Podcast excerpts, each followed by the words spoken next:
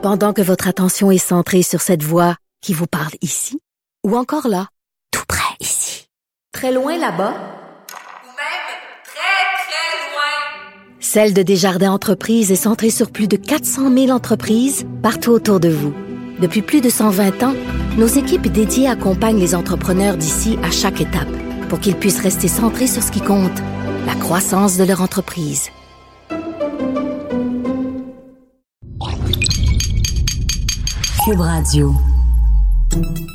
Salut, c'est Charles Dran avec l'équipe dans 5 minutes. On s'intéresse aux sciences, à l'histoire et à l'actualité. Aujourd'hui, on parle de musique et de son caractère universel. Toutes les cultures du monde ont leur propre musique. Cette musique varie tellement selon les cultures et les régions du monde qu'il est difficile de croire que la musique, en fait, est commune ou universelle à toutes les ethnies, à tous les groupes culturels. Une équipe de chercheurs composée de Québécois a démontré pour la première fois scientifiquement que la musique était effectivement culturellement universelle. Comment est-ce qu'ils s'y sont pris et qu'est-ce que ça change dans nos vies? Depuis notre bureau de Québec, Véronique Morin s'est penchée sur ces recherches.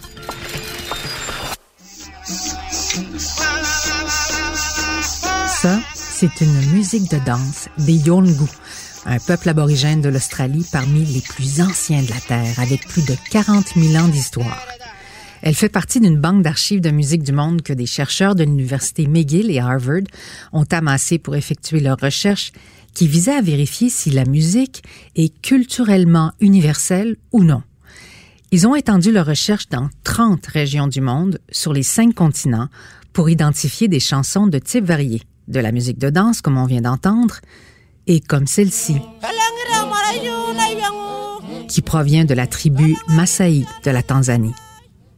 Ou celle-là, une autre musique de danse des Tchouk de Micronésie. Ou encore celle-là.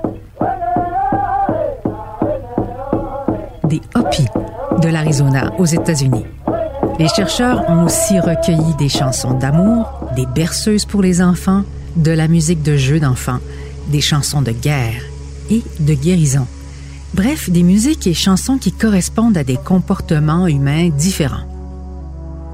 En tout, ils ont réussi à collecter 118 pièces de musique provenant de 80 peuples anciens, autochtones ou aborigènes.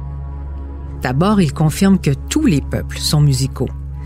Ensuite, grâce à des outils d'intelligence artificielle, ils ont comparé les pièces de musique les unes aux autres selon une grille complexe développée avec l'apport d'une équipe multidisciplinaire d'une trentaine de chercheurs incluant des anthropologues, ethnomusicologues et psychologues. Ce qu'ils ont découvert les a carrément renversés. Voici. Alors, il existe une grande variété de musique, mais cette variété s'exprime à l'intérieur de chaque groupe culturel et non d'une culture à l'autre. Si on reprend l'exemple des musiques de danse que l'on vient d'entendre, même si elles proviennent de peuples différents, les chercheurs ont pu identifier une régularité acoustique entre elles au niveau de la tonalité et du rythme. En fait, la variabilité du contexte de la chanson dans les cultures, chansons d'amour, de guerre, de danse, etc., est beaucoup plus grande que celle entre les cultures, ce qui indique que malgré la diversité de la musique, les humains utilisent une musique similaire de la même manière dans le monde entier.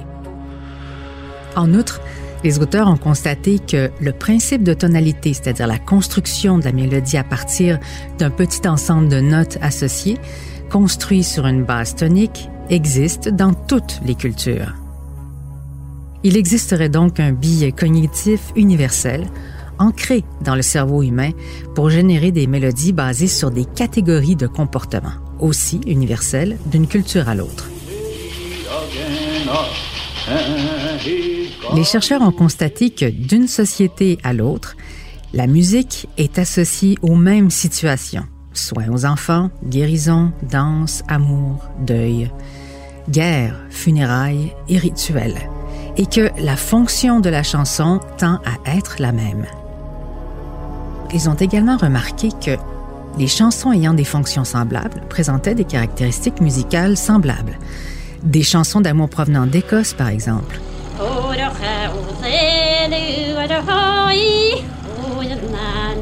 De Kero Kucha,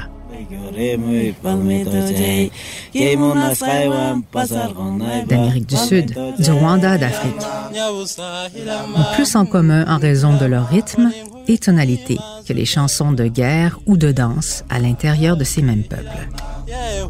Ce qui leur fait dire que partout dans le monde, les êtres humains partagent un même mécanisme cognitif qui peut soit avoir été conçu spécifiquement pour la musique, ou qui aurait été conçu à des fins utilitaires, comme pour analyser de façon auditive l'environnement naturel, le bruit de l'eau d'une rivière par exemple, ou des arbres, des feuilles dans les arbres. En définitive, les chercheurs expliquent que la musique est souvent considérée comme issue d'une adaptation évolutive de l'Homo sapiens. En quelque sorte, la musique serait un sous-produit évolutif des adaptations affectives, du langage, du contrôle moteur et de la perception auditive mais son universalité n'avait jamais été démontrée jusqu'à maintenant. En ce sens, et pour sa richesse des découvertes musicales, cette recherche est vraiment unique et exceptionnelle. Oui, tout à fait exceptionnelle et universelle. Des résultats qui pourront peut-être nous éclairer davantage aussi sur l'origine du langage et de la parole qui fonctionnent eux aussi, sans doute, de manière universelle. Merci beaucoup, Véronique Morin. C'était en cinq minutes.